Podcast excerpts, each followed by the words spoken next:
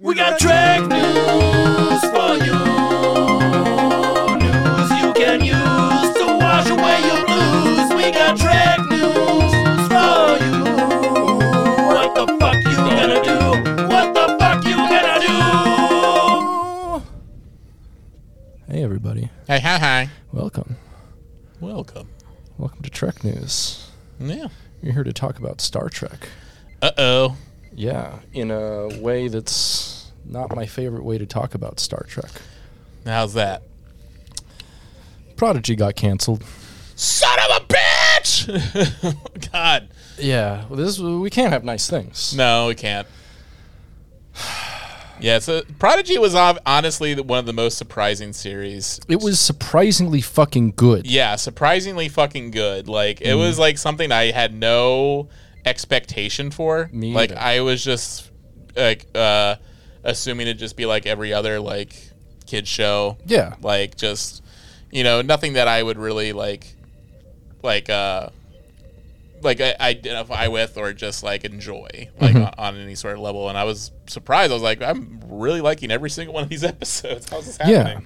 Yeah. And the weird thing is this was they said in the media that Discovery, who owns Paramount, or Paramount Discovery, they're kind of the same thing now, did this for tax write-off purposes for underperforming series.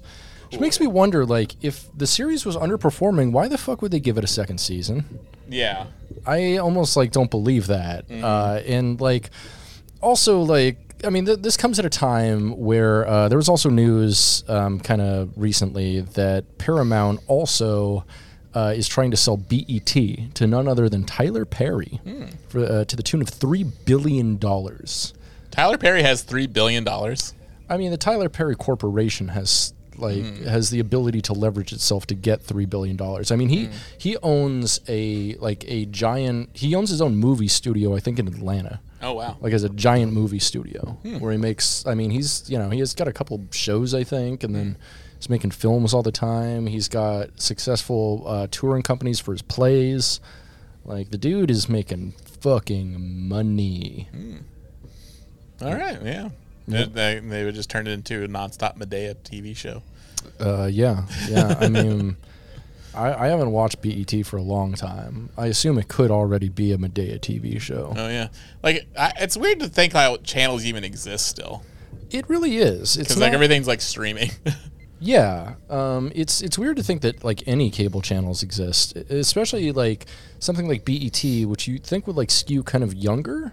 In general, but like, because the only people who watch like broadcast television are old people now. Yeah. And so like something like, I feel like MTV or, BET wouldn't really make sense.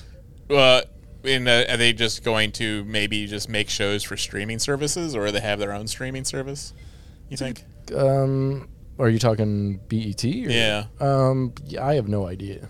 I don't know if Tyler Perry is invested in a streaming service or anything. It's just like, I don't know. The streaming service model has proven itself to not be exactly what they thought it would be. And it is like basically crushed Paramount as a company, and now they're trying to sell off tons of assets to get cash on hand because they have wasted so much fucking money trying to push streaming on everybody. Yeah, and it's kind of funny. Like last night, like my roommate saw that I had Paramount. She didn't know that I had Paramount on the TV. Yeah.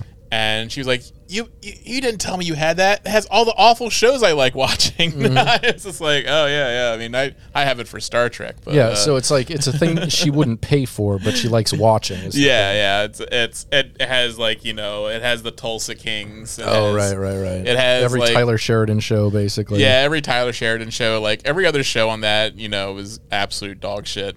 Yep. It's like... Yeah, I mean, it'd be funny. Yeah, they cancel Prodigy, but we get another season of Tulsa King. Yeah, fucking Sylvester Stallone. Be like, I'm the boss. Cool.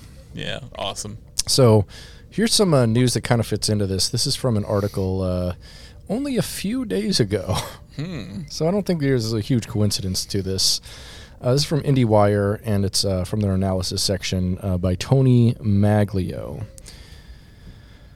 So, the same analyst who says he believes Paramount should just shut down its streaming business has further thoughts on the future of Paramount Global. It doesn't motherfucking have one. So equity analyst Stephen Cahall of Wells Fargo gave Paramount Corp another 1 to 2 years of throwing good money after bad money, chasing a streaming profit they may never come, and writing out the last gasps of linear television before, quote, the breakup becomes inevitable. The, quote, good money within Paramount Global lies inside its studios, which Cahall sees as worth about $30 billion in a sale, per a note he sent to clients on Thursday. And we also learned this week that sent Paramount stock slightly up, that Netflix had actually looked into acquiring Paramount specifically for its movie studios sometime within the last year or two. Mm. But perhaps the, the price tag was a little too much. So they obtained a note, and Hall sees the whole of the company is currently structured as worth $22.3 billion. And yes, that is a bad thing. Paramount itself tours in Enterprise worth about $28 billion. Mm. Unlocking value in the trend in media landscape these days is look no further than Lionsgate for another example of a studio considered worth more alone than its entire umbrella company in which it resides. So once again, that's saying that Paramount as a movie studio is worth $30 billion, but they have straddled themselves with so many toxic assets and things that they can't keep up with that Paramount Global, its parent company, is worth several billion dollars less. That's bad. That's a very bad thing. Saying that your assets are worth more than your company is saying you're prime for sale. Mm-hmm. So an alternative to burning lots of cash for a little return, Paramount could pull a Lionsgate and divvy itself up somehow. It wasn't long ago that IndieWire wrote about Paramount considering acquiring Starz from Lionsgate. But business is changing at a pace that rivals The Flash. That joke sucks. Sure, the linear television channels and direct-to-consumer business could be sold at deep discounts, but a rare gem, in Cahall's words, are Paramount Studios and CBS Studios. Hmm. These pieces could see significant interest from streamers if put on the sales block. Business Insider on Wednesday reported that Netflix was once very much in the market for those pieces. The problem was, or perhaps still is, that Netflix had no use for Paramount's other assets. So they basically just want the movie studios and everything else fucking sucks. Like, what do they need a fucking another streaming service for? Which is like really what Paramount has put so much of their time and money into. Yep. Like, really, what shows they do have will probably be folded into other streaming services or something. And so it begs the question, what should they have done? Yeah. And the answer is they should have made media for other streaming services and not gotten into the streaming game. Like, the streaming game is very limited, and there's only going to be a market enough for maybe 2, 3, 4 companies. Those companies have already been decided, I think. We got Netflix, we got Disney+, we got Hulu, and there might be room for one more. I mean, if you count Tubi, definitely Tubi, or, Amazon Prime, because it's just because it's included with the service. But, the money's just not there. You're asking people to go from paying, $60 to $80 for a cable package to be getting more convenience out of paying, $100 for streaming services. Yeah. And that, especially with, a DVR and stuff, I don't know if that really adds up, Yeah, especially, it's convenient. No one has, a schedule where they can, with, especially, a cable show, where you're at, need to be home at a certain time to catch certain shows. It's no one likes doing that. No. And so, I don't know.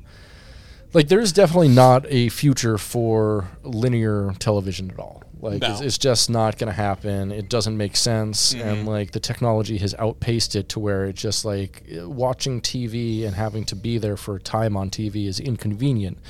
Downloading a show like that is also inconvenient. And so, the only really convenient option is streaming, but the problem is the market is too segmented. We want to see all the media, but all the media is between 10 different streaming services now instead of, back when it was you had Netflix and Hulu and they had basically everything. Otherwise, you had to fucking rent it or download it, which was fine. Yeah. But, they were trying to crack on all the downloading things. So, just consolidating everything to where all of these streaming services fucking suck and have limited amounts of media. Mm-hmm. And another thing, too, is like they're planning with Star Trek Prodigy to not only pull it from the service, but they've already mostly produced the second season, and it won't air on either Nickelodeon nor Paramount. They're looking to sell off the entire series to someone else. Wow. Right? Just abandoning it.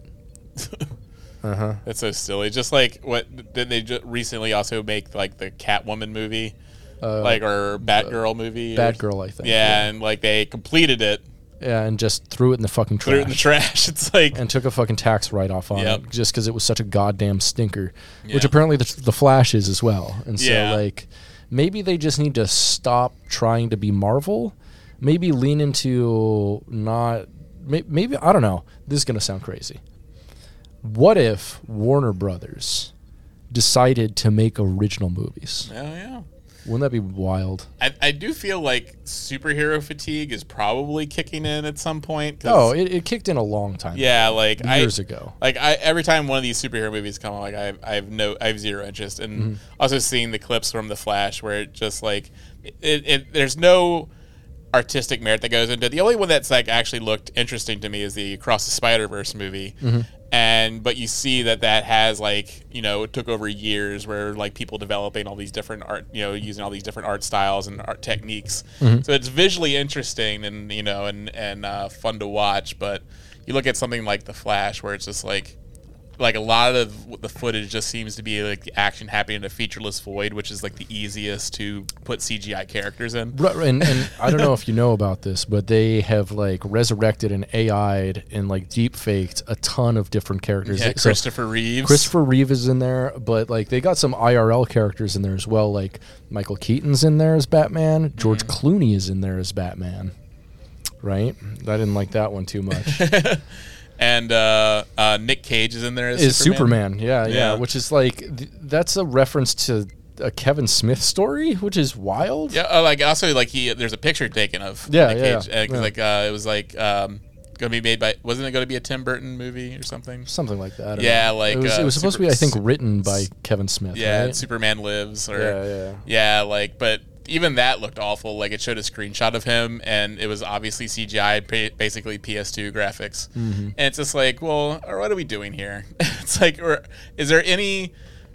like they're trying to cash out on 30-year-old, I mean, like 50, 60, 70-year-old franchises. Yeah, and just like memberberry type shit, where it's just like, oh, check out all these like characters from media that you actually enjoyed back in the day. Mm-hmm. It's like, whoa, isn't that fun? And it's just like, it just seems soulless and just exploitive.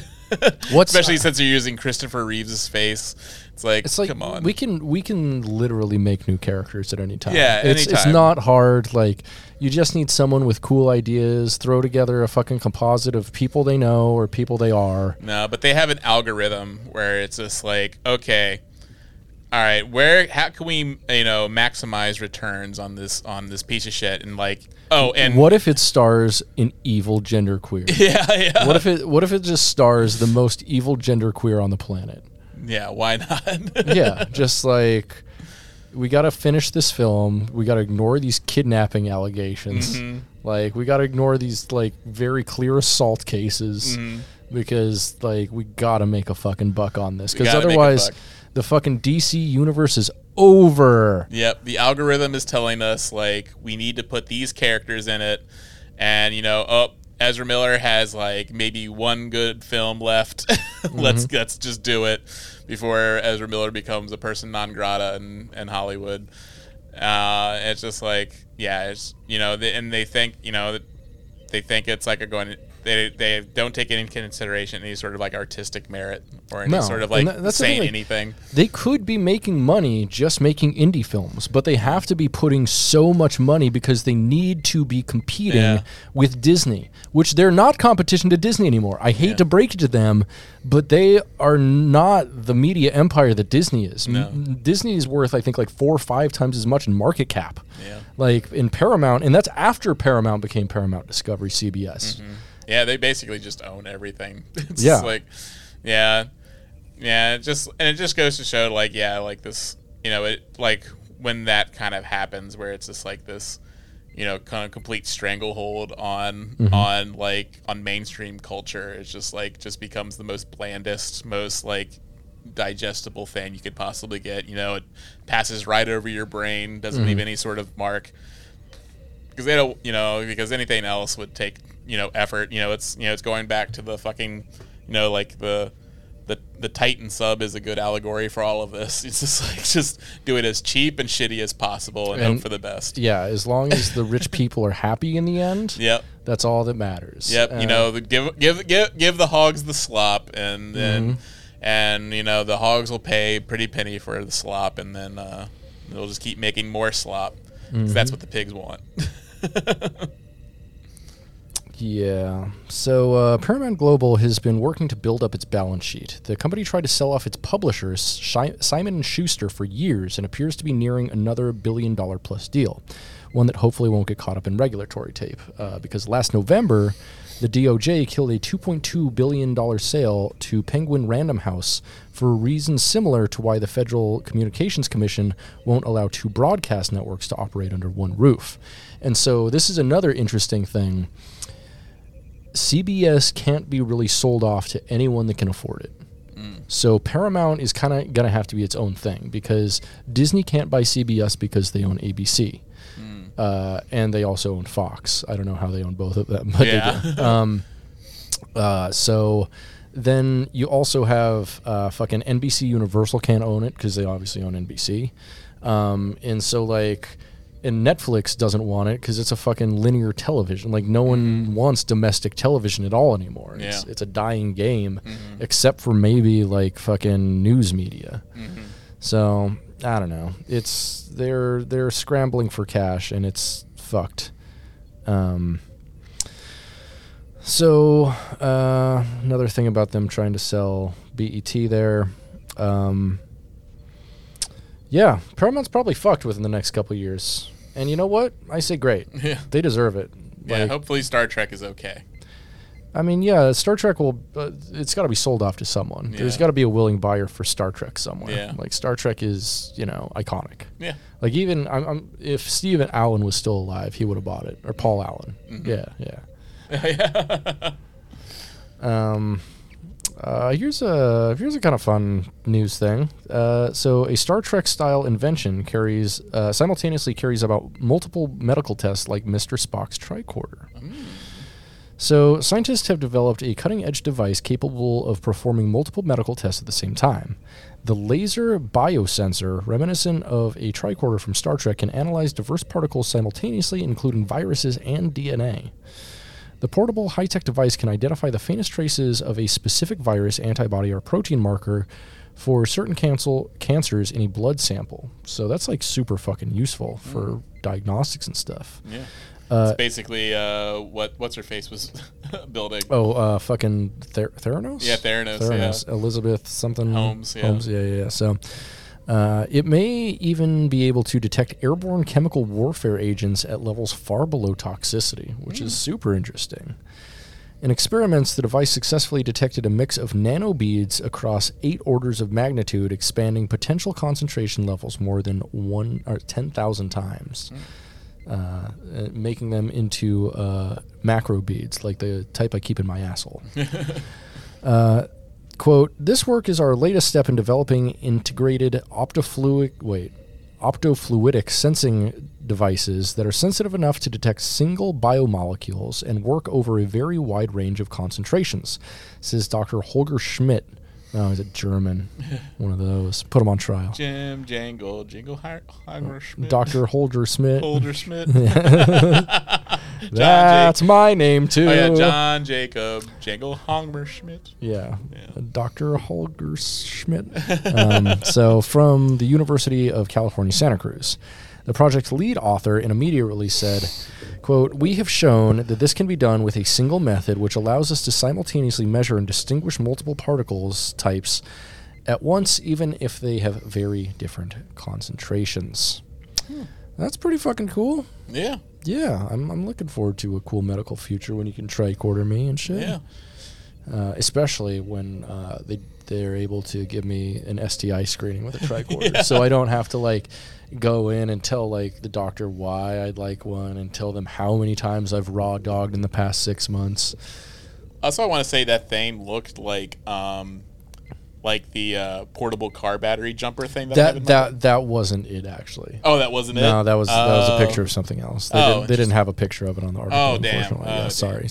I was hoping that it was going to be like the car jumper I have in my car. Yeah, you can just put the clamps on your fingers or on your dick. Yeah. So here's some kind of fun Trek news. This is Trek comic news. Mm. This is expanded lore and universe in the comics. Say so, what? Yeah. With a, we're gonna go back and talk about Nero's ship from Star Trek Nemesis. Mm. Yeah. So this one is from Screen Rant by Sean Corley, published 3 days ago.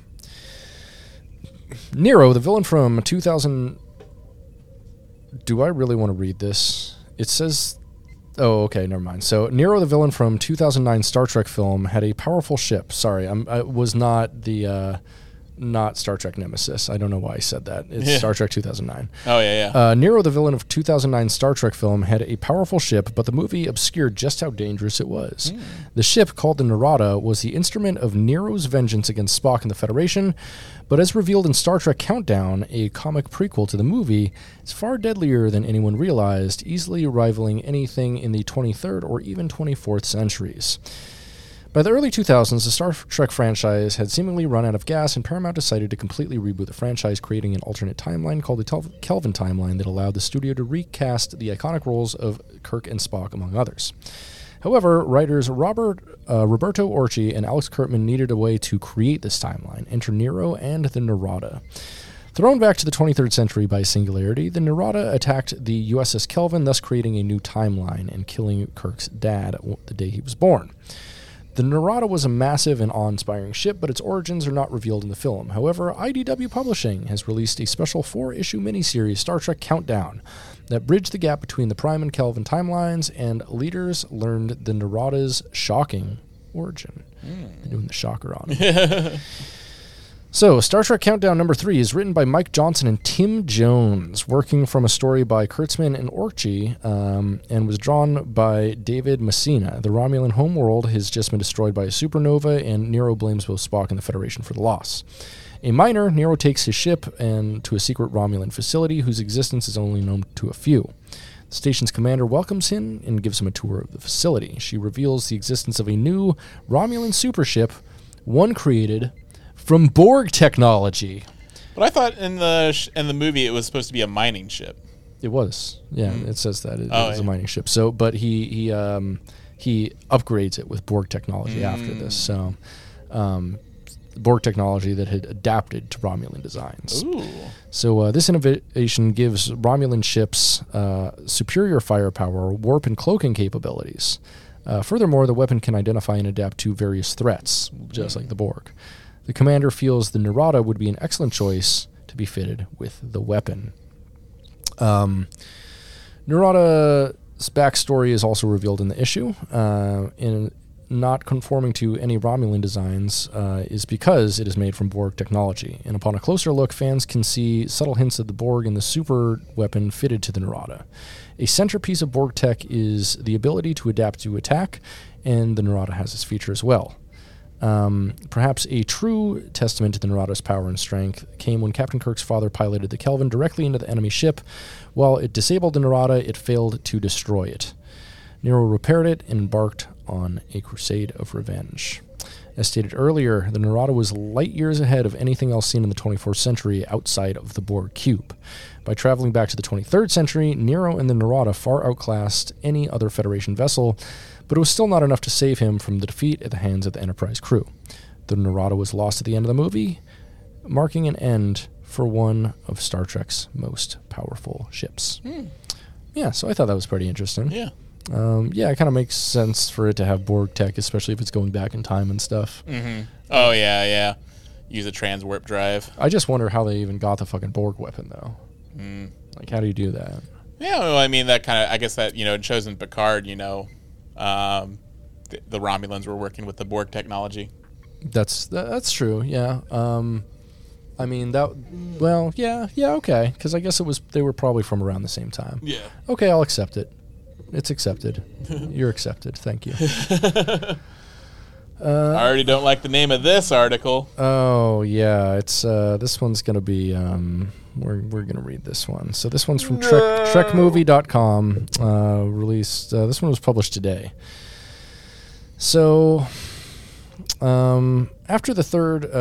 this one's by the trekmovie.com staff, I guess. So after the third and final season of Star Trek Picard, which brought back the cast of Star Trek: The Next Generation, fans have wondered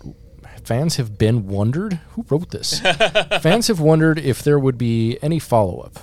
There has been a lot of buzz about a possible Star Trek Legacy spin-off series focused on the USS Enterprise-G under the command of Captain Seven, Jerry Ryan, but Patrick Stewart is also thinking about what could come next for him and the TNG crew. Patrick Stewart, please retire. Just enjoy your time off. Yeah, please. Just like Star Trek Season 3 exists to undo the crimes of the TNG movies. And it did it pretty well. I liked where it ended. Yeah.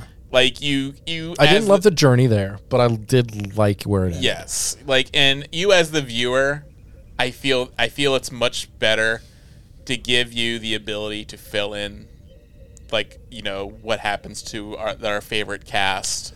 One of the things that I like that fucking Ira Stephen Bear said about the end of DS9 is that he wanted to leave some gaps open for people to fill in the gaps by themselves. Yes, because absolutely. No great story is ever fully completed. No.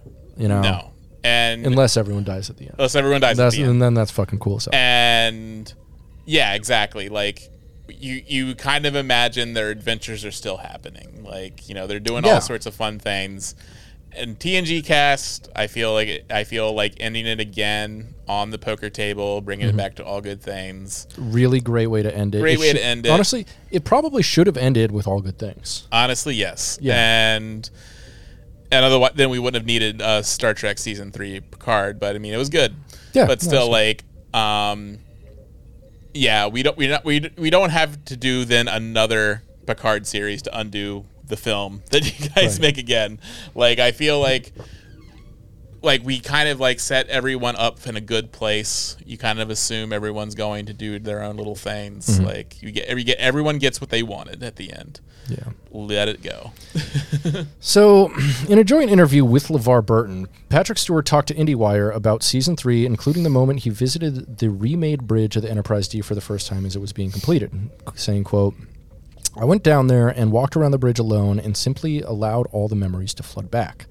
And yes, there had been some time-to-time difficulties. Of course there have. But mostly the bridge signified to me creativity, work, and companionship, and also dependency.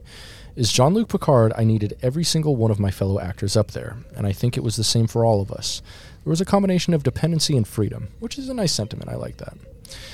Burton chimed in on his reaction and said, quote, "And the bridge of the Enterprise reminded me of how much fun, because that was one set where we would all be in a scene together, right? The rest of the episode, we were all out doing our separate things, but on the bridge days... they were raucous.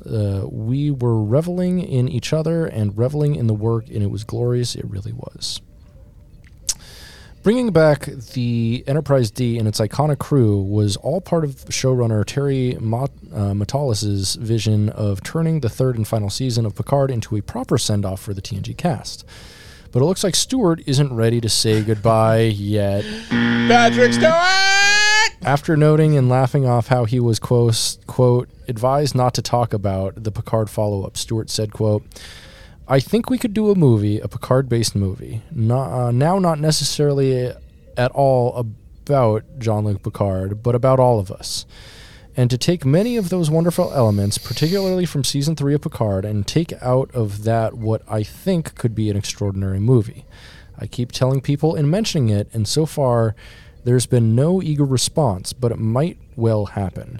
And that would be, I think, a very appropriate way to say, and goodbye, folks." As though the end... God damn it! Stop shitting on good endings! Burton indicated he agreed, but was satisfied with the ending provided by Picard Season 3, saying, quote, "And I think for the most part, I think all of us feel the same way, basically.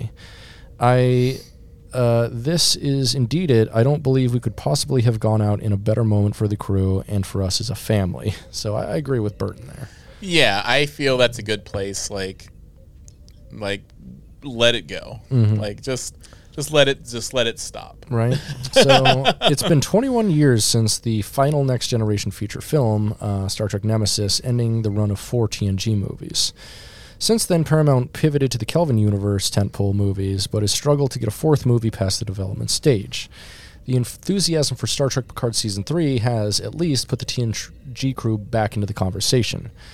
If not a theatrical feature film, Paramount Plus could do a made-for-streaming movie. The upcoming Section 31 movie starring Michelle Yeoh is reportedly the first of what they're hoping to be a series of Star Trek streaming movies. Not if Paramount gets bought. Yeah. Go on there. I mean, I'm afraid there's going to be Star Trek steaming movies, if you know what I mean. Yeah. Steaming piles of Duke. Ooh.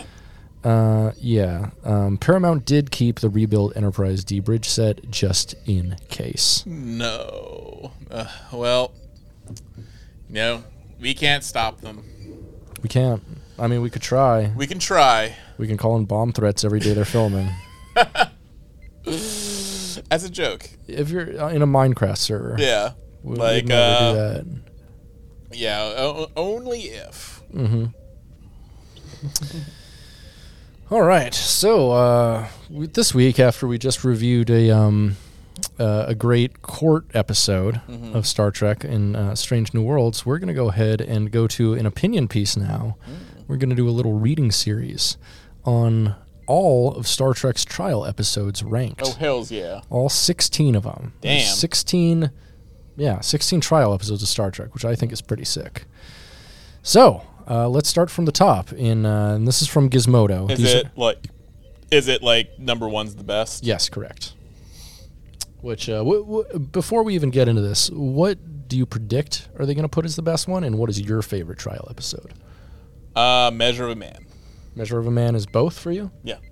Yeah, I actually pretty much agree with that. I do love Dax as an episode, and I also love the DS9 one.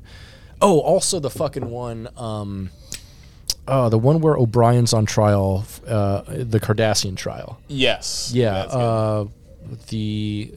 What's it called? It's called like the Tribunal or something like that. But they also include Star Trek 6 because that has a trial. I don't think they did, but I do like that trial. That's a pretty good trial. These are just the episodes though. So, number 16, Court Martial from Star Trek, TOS. So this is Star Trek's first crack at a trial format in which Captain Kirk is accused of criminal negligence for jettisoning an occupied research pod during an emergency, only for it to emerge Kirk had history with the lost crewman. It's not the most riveting take on the format, especially under the limitations that the show was never going to actually find its protagonist fallible, but it's still an interesting bit of insight into who James T. Kirk is as a person and the history before the Enterprise. I barely remember this episode. Yeah. It's fine. Mm-hmm. Yeah.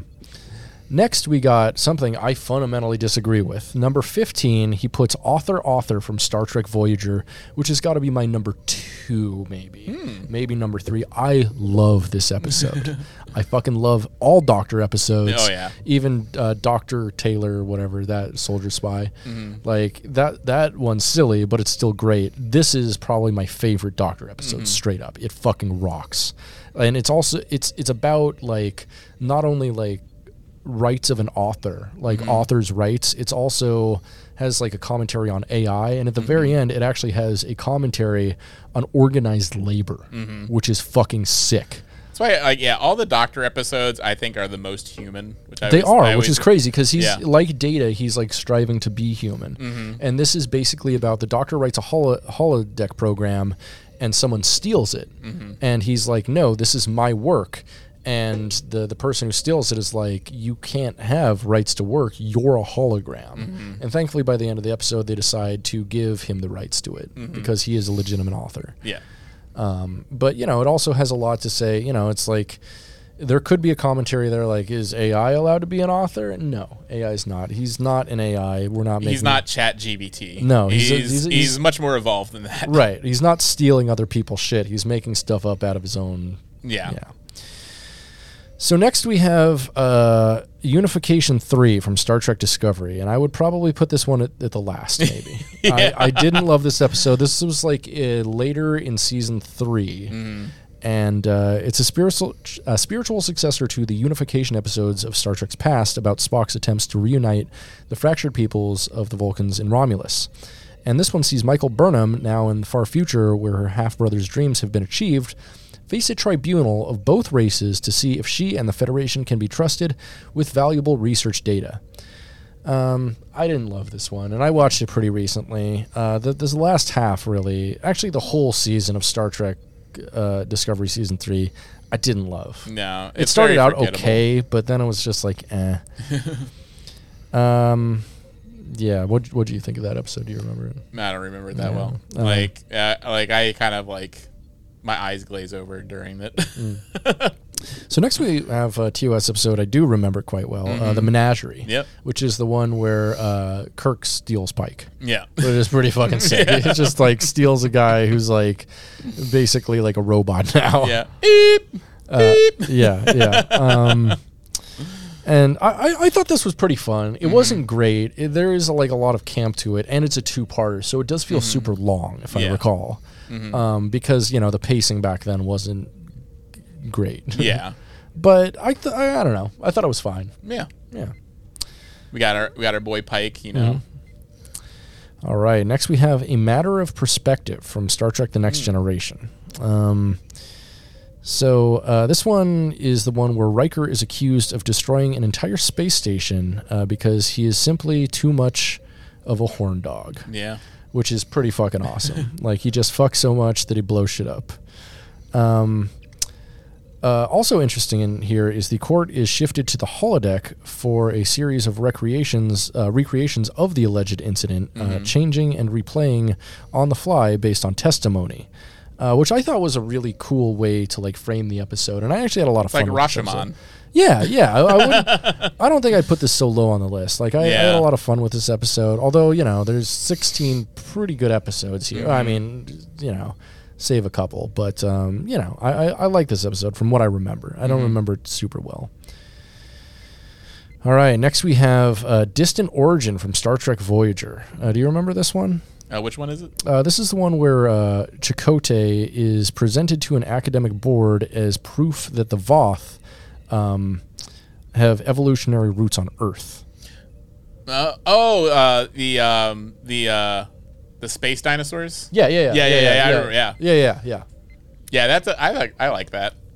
Yeah, I remember liking this episode pretty well too. Yeah. So, I don't know. I don't love Chakotay episodes, and I don't love Chakotay because Chakotay is like a dick. Yeah. And a total cop. And he's also like. Barely even aware. Like he doesn't seem like he even liked being on the show. Honestly. No, he didn't. So funny story. I think I might have told it before, but Robert Beltran, after the second season of Voyager, just like was like, I think I hate doing this, and so every year when it came time to negotiate his contract, he'd give his agent just an absurd number that he knew that they would never meet, and they just give him the money every single time. Which is crazy. It would have been easier just to kill him off. He would have loved that. He would have, and I mean, I would have loved that too. We didn't need Chakotay. Yeah, because he was really like sleepwalking through a lot. He was sleepwalking through it, and he was just like as a character. Like after a couple seasons, like when he really leans into being commander, he just becomes a fucking dickhead to everybody. Like he's nice to Janeway, but only because she's his boss. And his Maquis background really doesn't come into play too much. It doesn't. And it sucks because that's the only interesting thing about him. Yeah, he just becomes good soldier.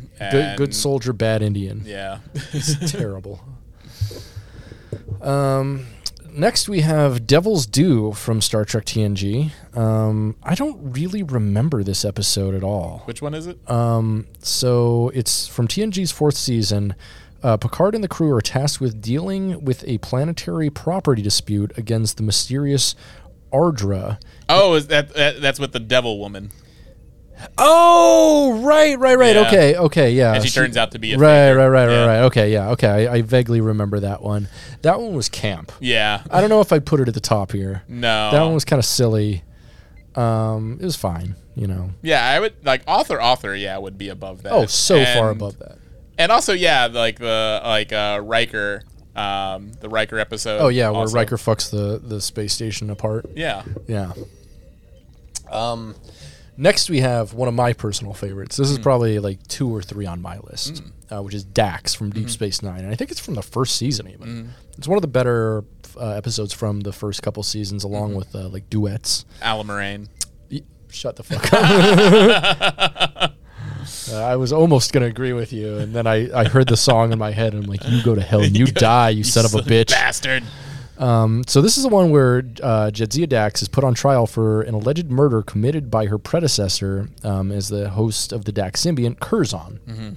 Which, you know, Curzon probably killed some people, but they deserved it. Yeah. In something of a Riker-esque move, she's proven innocent by testimony from the woman Curzon was sleeping with at the time of the incident, the murder victim's wife. Wow. Yeah, which is a great fucking... I love that twist.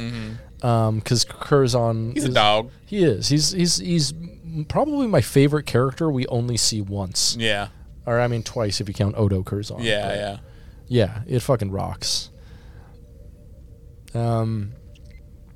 Next we have Death Wish from Star Trek Voyager.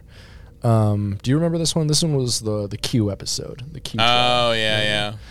So Voyager becomes the center of a philosophical debate when a member of the Q continuum requests asylum so that he, as a member of the seemingly immortal, all-powerful race, can commit suicide. Yeah.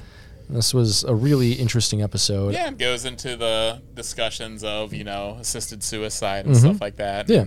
It was one of the better episodes of Voyager, in my opinion, the later seasons Voyager.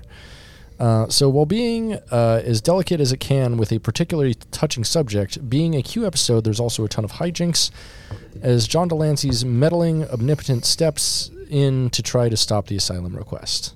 Yeah, we always love some John Delancey. So this one was a good one that I recall. Oh, yeah. So number 7, I think this is a J.G. We'll talk about that. Yeah, J.G. Hertzler as the... Yeah. So number 7 on this list is Judgment from Star Trek Enterprise, now, which I really liked. That was a really good episode, yeah. So in this one, Captain Archer is put on trial by the Klingons for conspiring against the Empire and finds himself defended through the Klingons' harsh judicial system by none other than J.G. motherfucking Hertzler.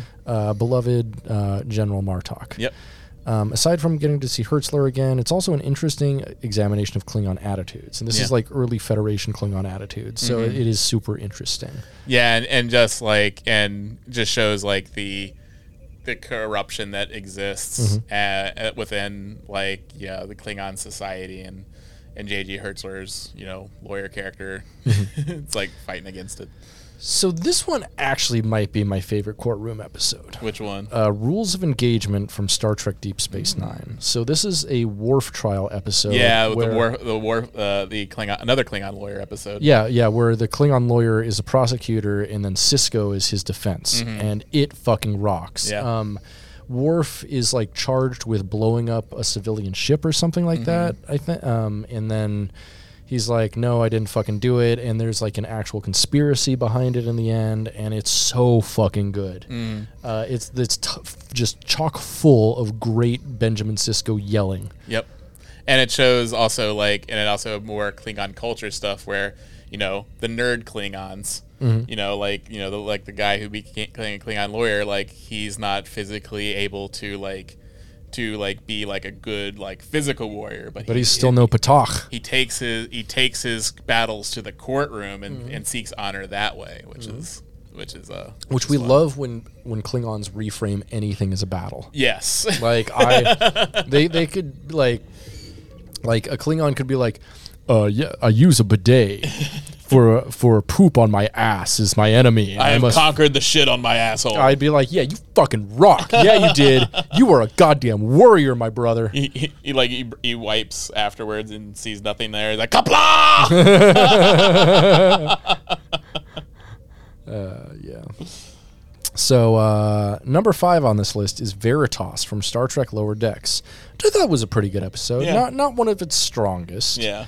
But pretty good. I think it's what's his name? As the green dude, the guy from that '70s show, Red Foreman. Oh, yeah, fucking, I can never remember his name. I know. Yeah. RoboCop. Yeah. Y'all knew who we're talking about. Yeah, Kurtwood Smith. Kurtwood Smith, there you go. Yes. Yep. So this is a suitably silly twist for the trial episode format when the ensigns find themselves in an alien trial giving testimony to exonerate the Cerritos bridge crew. Many hijinks and misunderstandings later, it's actually a great story about the power imbalance between Starfleet's officer ranks and the fallibility of people we expect to be idealized examples. Mm. Yeah, there's some good lessons up in there. All right, now we get into the meat. Now we get into what I think are like kind of the best. And the bottom of this list, I feel, is pretty solid. Mm-hmm.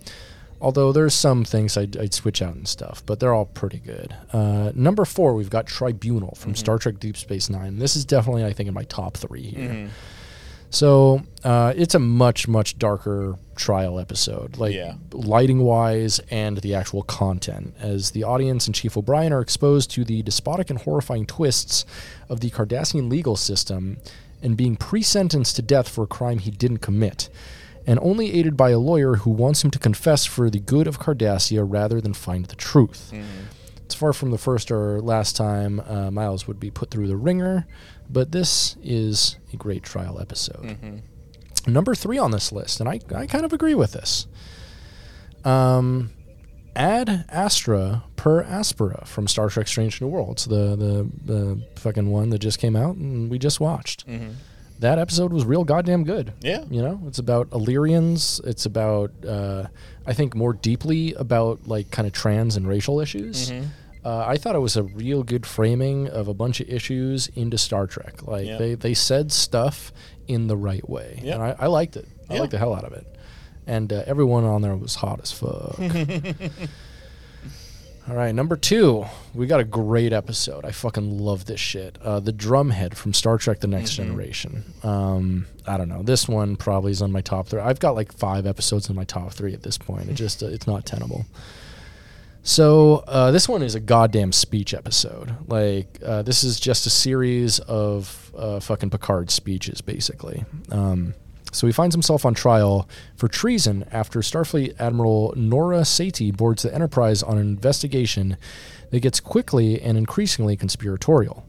It's a great tense episode, but you're really just there to watch Patrick Stewart sit in a chair and fucking do some capital A goddamn acting. What do you think number 1 is, dog? Measure Man, I was right. Oh, you were definitely right. Also, I just realized they've left some out. They did leave some out. The first episode of TNG is a goddamn trial episode. Yeah. Yeah. Yeah. Fucking Encounter at Farpoint. Encounter at Farpoint. When Wesley killed the people. Yeah, you're right. Yeah. I was waiting for that one to show up. I'm like, okay, where is it? What episode was that? Like, but yeah, like that is an entire trial episode. Yeah, you're totally right. Yeah. Has one of the most iconic Picard speeches ever. Yeah, 100%. Like, you know, with the, you know, the duty of Starfleet. You know, and that's a whole trial fucking thing. Yeah, that's not on there. No, it's not. Fuck this list, man. Also, what about the Four Lights? I thought, isn't that kind of considered a trial? That's not a trial. Yeah, it's more torture. Yeah, that's just. I mean, if that was a trial, then fucking like a Hard Time would be a trial, which is not a trial. It's just misery. Yeah, but Metro Man's good. Yeah, I was surprised the Wesley episode wasn't on there. Yeah, it really should have been. That writer really dropped the ball. Fool. Yeah, or the AI they got to write. Yeah, the Chat GPT that wrote that article. Chat, the GPT stands for Gizmodo PT. Post-traumatic stress disorder. Post-traumatic. Gizmodo post-traumatic, yeah. GPTSD. Yeah. You can have that one for free. Do whatever you want with it. PTSD. Cool. That's the name of the episode or something. Yeah, Chat PTSD. Well, I think that's a good place to leave it for now. I think so. I think that's all the Star Trek news we have for the day. Yeah. Prodigy going away. Fuck that. Yeah, courtrooms. We're back, baby. We got more Star Trek courtroom episodes. Hell yeah. They made a thing that's like can possibly do the thing that the tricorder does. That's pretty cool. Yeah, it's cool. Well, I think that's where we'll leave it. Thanks for joining us, Trekkers. Thanks for hanging out with us. Have a good day. Hang dong and shocker.